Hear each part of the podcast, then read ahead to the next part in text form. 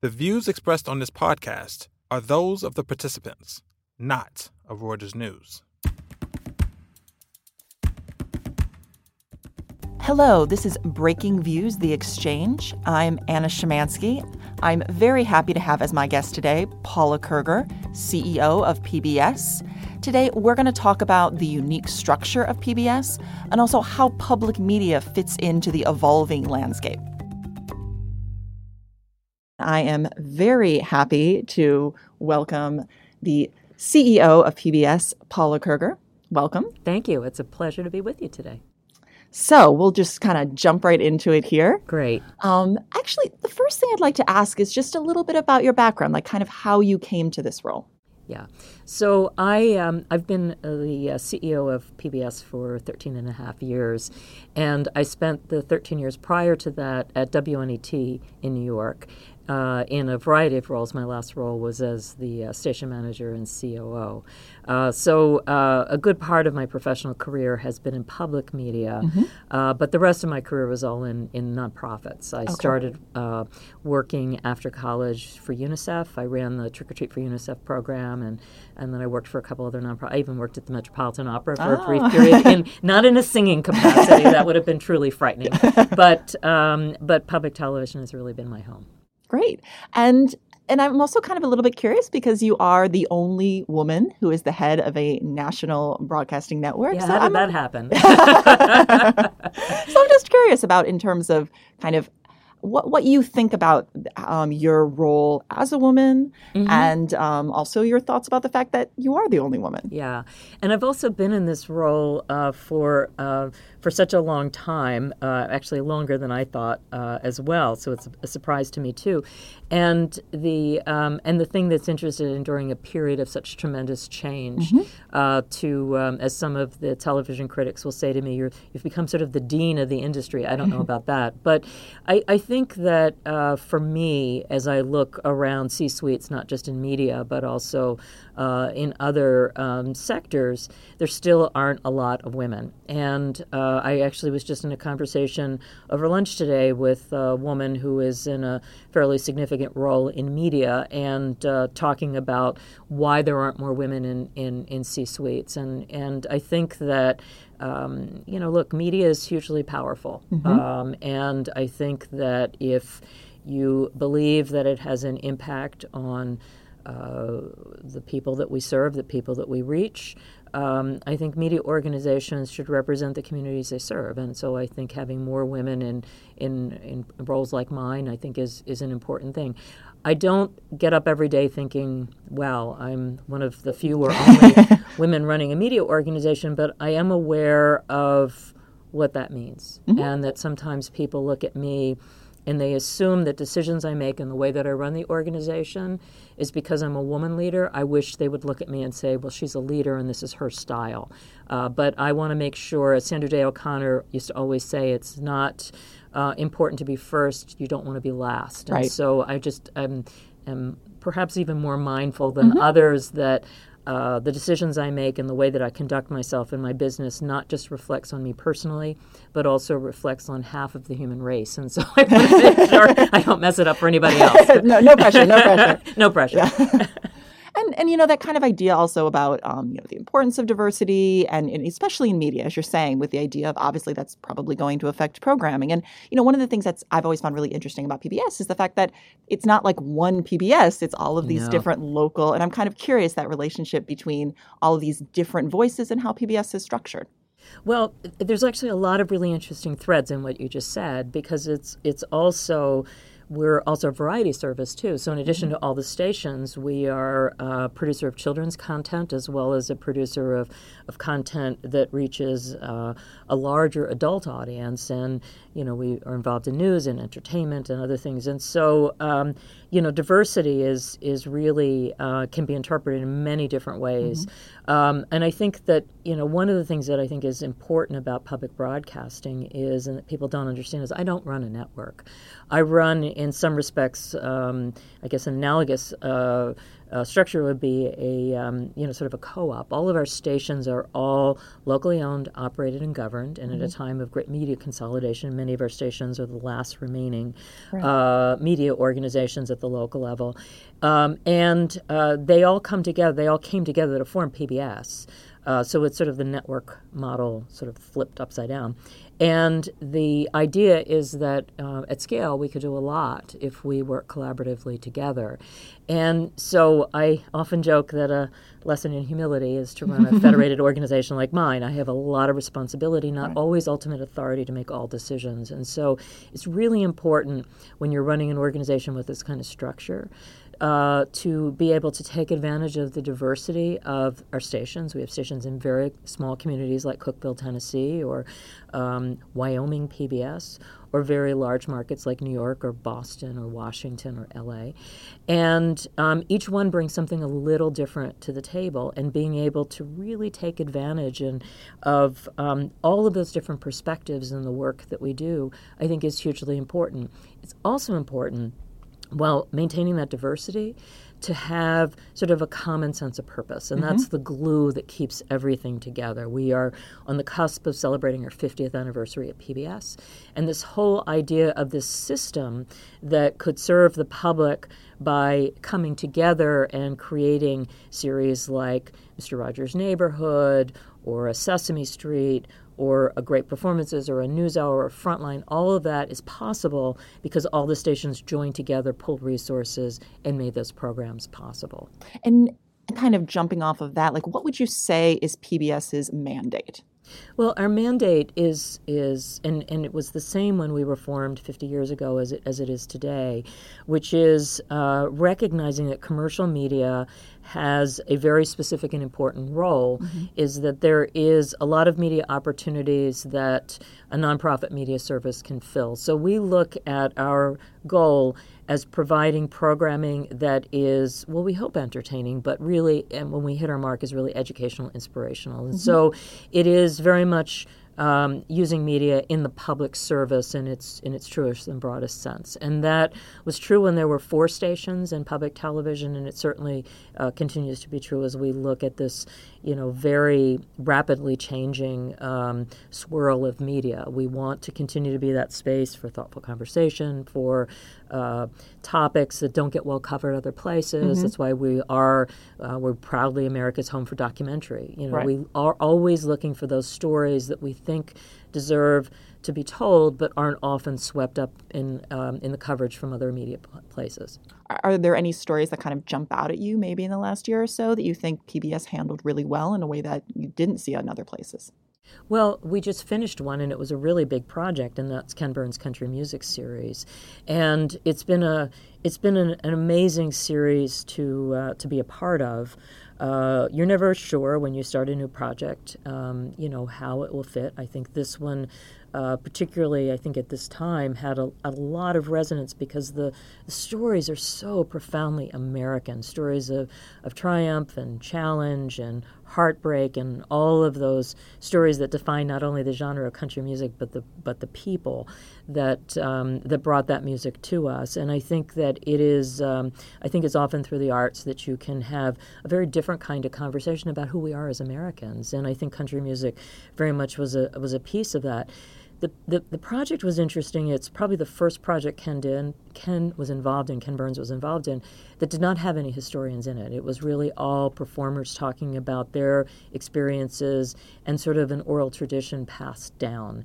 And I think through that was very authentic and, and really quite powerful. And many people wanted to participate uh, because they felt that their story had not been told. Now, that's a really big, sweeping story. We have a documentary coming up that has been um, uh, a little bit on the theatrical uh, circuit, a documentary from Frontline called For Sama, which is about uh, Syria, mm-hmm. told from the perspective of um, uh, a woman who is, um, is creating this film for her baby not sure whether she will be around to oh, wow. um, to tell the story of what has happened in Syria. And I think that this is an important story. Syria obviously is is a story that many people are interested in, but by looking at it through the lens of her child, I think it becomes a much more accessible way of understanding um, what is happening there and the consequence of it. And so I think, again, there are a lot of stories about Syria, but I think this one,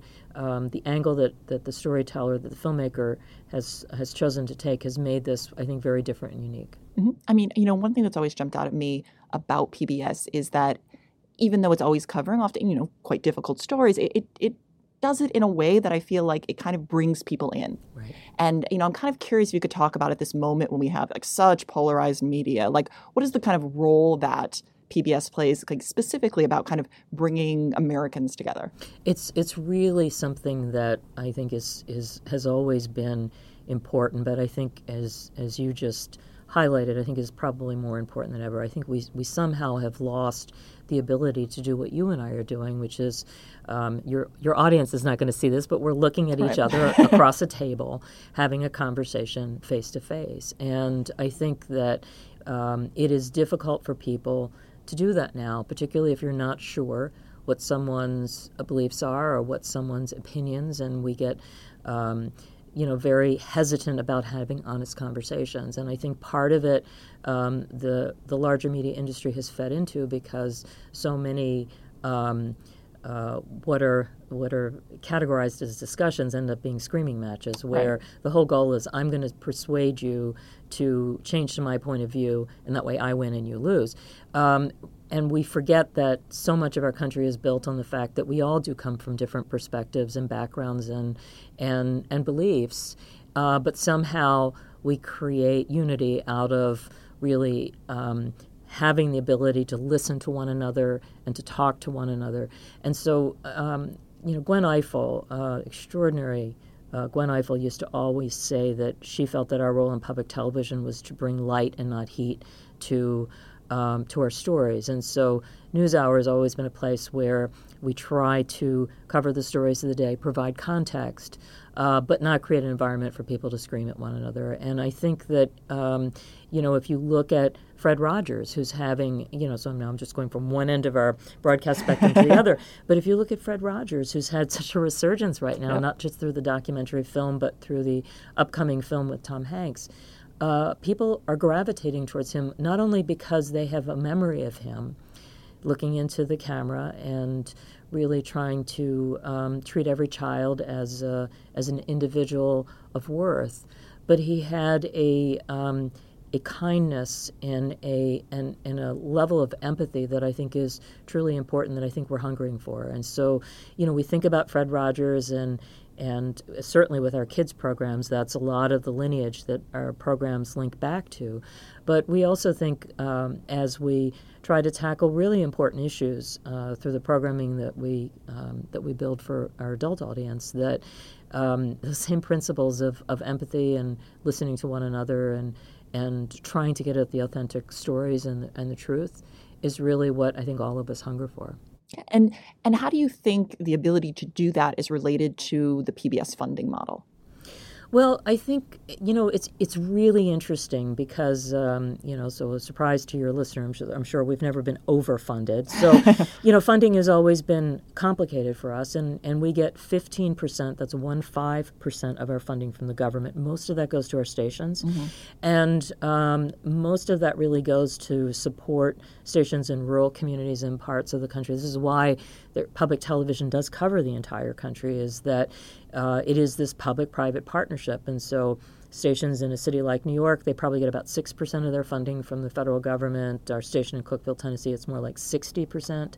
And so um, this idea that that this information is accessible to all, and where the largest percentage of our money comes from for most of our stations, uh, really is from viewers like you. And I think that if you are asking people to make philanthropic contributions, to dig down in their pockets and to write a check or just you know, to send a, a contribution, then you have to be relevant and you have to be honest and you have to be trusted. And you only support organizations that you trust and that you believe in.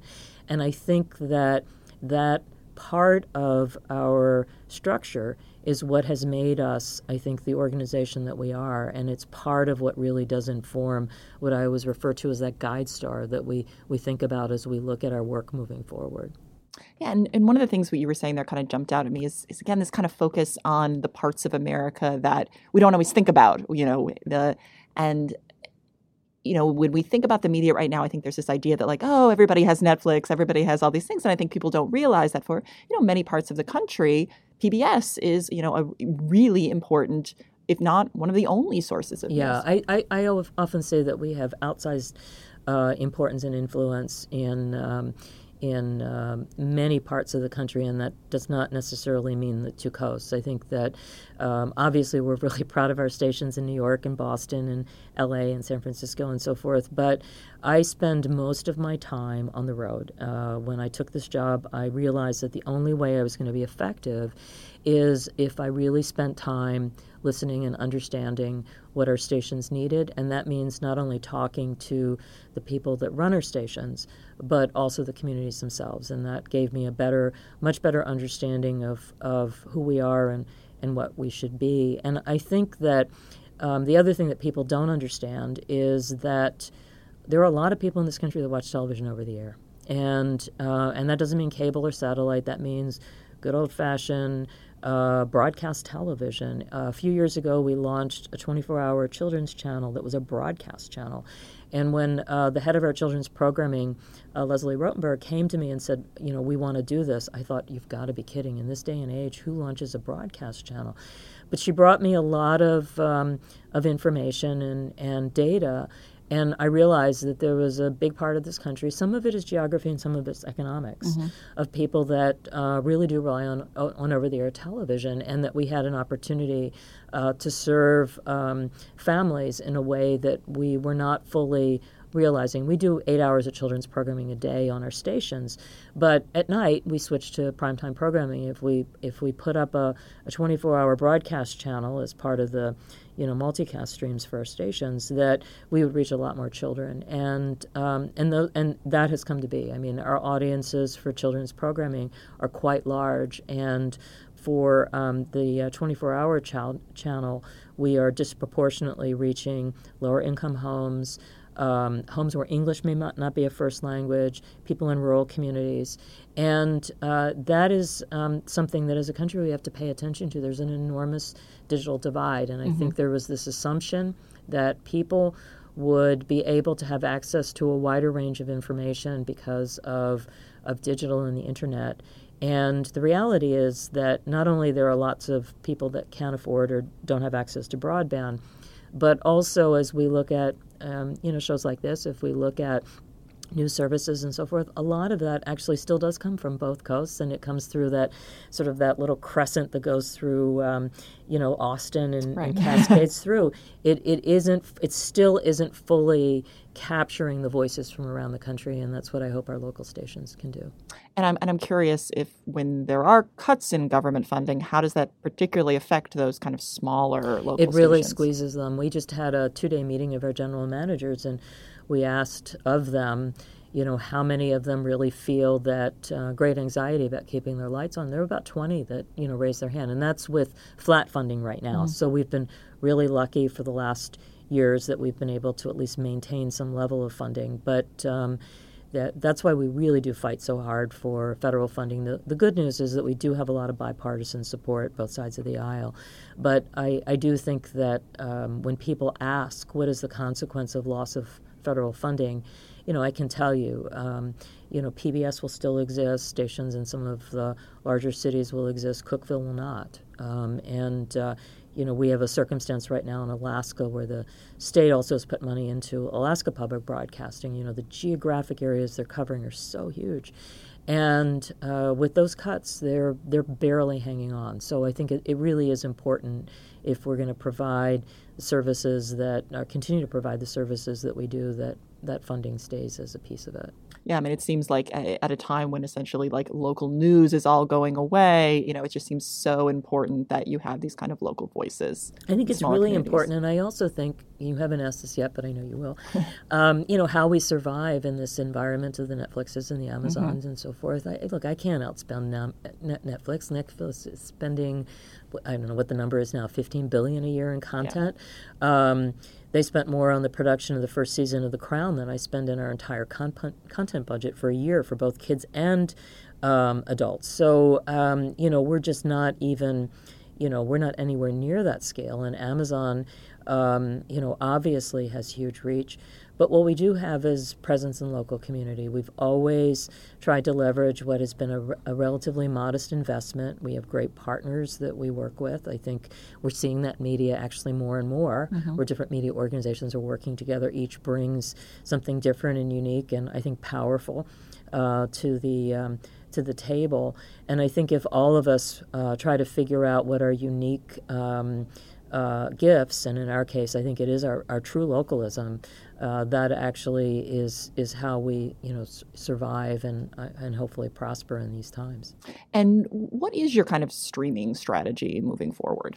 So um, we're available lots of places. I mean, I just I was just talking about uh, country music, and uh, you know it was interesting. Uh, we're still um, trying to gather the data of um, you know the size of the audience. We have a sense of what the Nielsen audiences mm-hmm. were, and we don't have those final numbers yet. And but when you start to put together that and the and the streaming, um, it was interesting because this this series had as large an audience, if not larger, at the end than it did at the beginning. Now most series sort of go the other way; they mm-hmm. usually start strong and then start to peter off. And I believe part of the success of country music is that we also had it available streamed, and so you know for the period around the broadcast, you could go lots of different places and see it.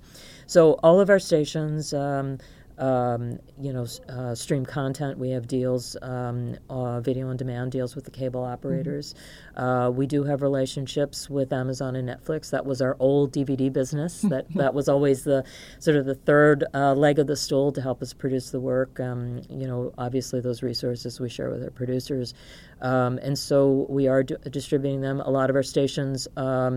Uh, have apps, so you can, if you have a smart TV, you can a- access content through the app. We're on Apple and Roku, and on those platforms, um, it's we ask you to localize so that uh, you're not only getting PBS content, but you're getting your content from WNET or GBH mm-hmm. or WETA or wherever.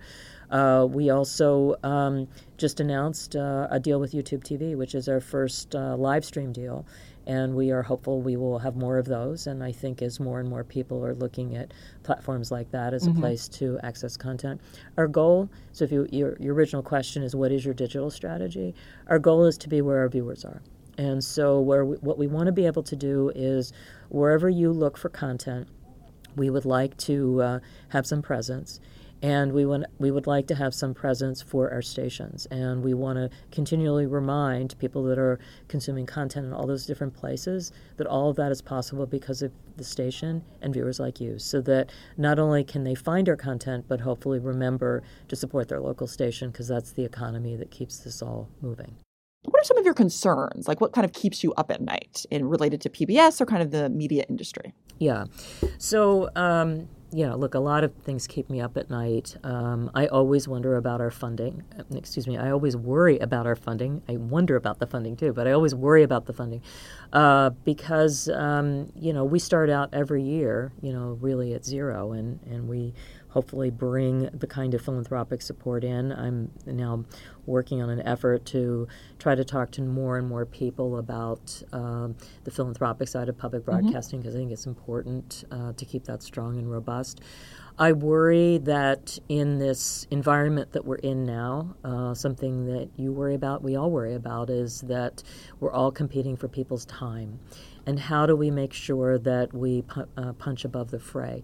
We don't spend a lot on advertising and promotion. That's why interviews like this are really important. You know, to remind people that PBS is there, that we're not spinach, that we're uh, we're really a great destination for, uh, for, content for Downton Abbey, and uh, and for uh, and really compelling stories. And and so I, I worry a lot about that. I worry that um, and these are all sort of intertwined.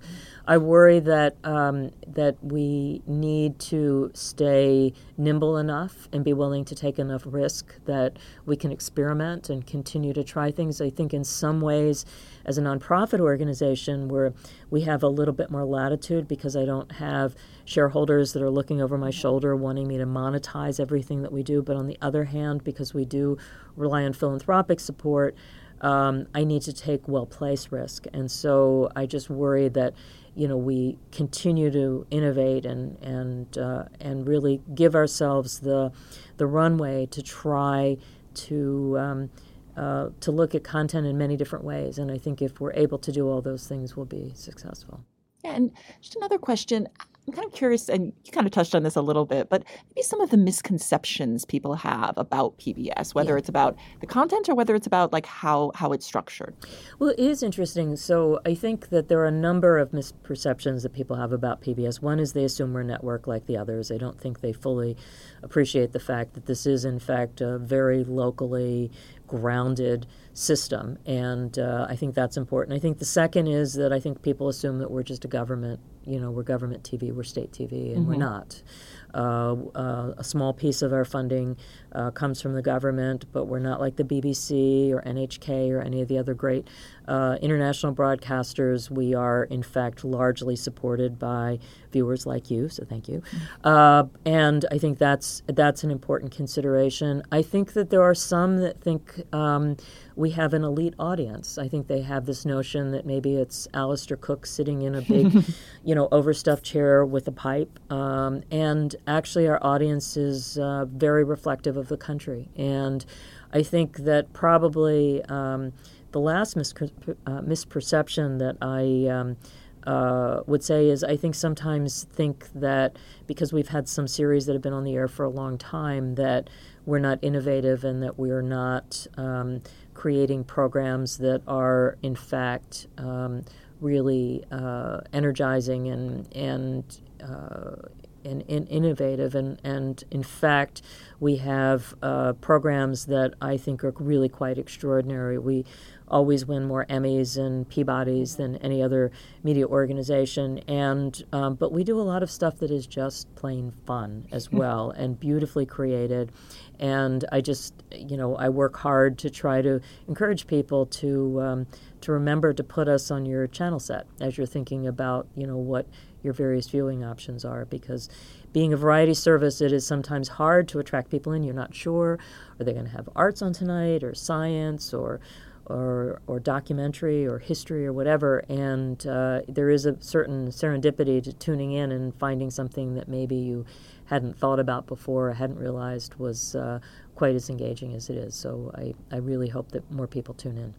What do you see in, in, in 10 years? Kind of 10, where do you see PBS at that point? Yeah, so it's a great question. We're, uh, you know, getting ready to celebrate our 50th anniversary. And so we've spent a little bit of time looking back and looking forward. So many of the uh, genres of programming that we appreciate today from um, uh, or not appreciate today, mm-hmm. including reality programming, which started on public television with a family called the Louds, mm-hmm. um, is uh, you know came out of public broadcasting, and I think that for us, um, you know, I'm really interested. We're really interested in the possibilities that technology op, um, opens up for us. We started doing some work on YouTube um, a few years ago through um, a venture we started up, Digital Studios, and a lot of the people that we were seeing that were doing really interesting um, educational work in on YouTube were all people that I think you know, 15 years ago would have been on public television. And so uh, we brought them into our family, and, and uh, we have now more than 2 billion streams off of our YouTube work. So I, I would assume that as technology continues to evolve, we'll, we'll continue to look at ways that that technology can be used for our storytelling.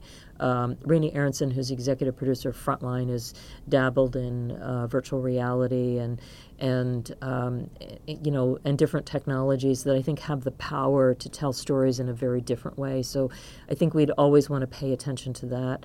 Um, I think that the for us, you know, I'm looking for the next generation of Ken Burns. I think mm-hmm. 10 years out, um, you know, more diverse voices I think will be important.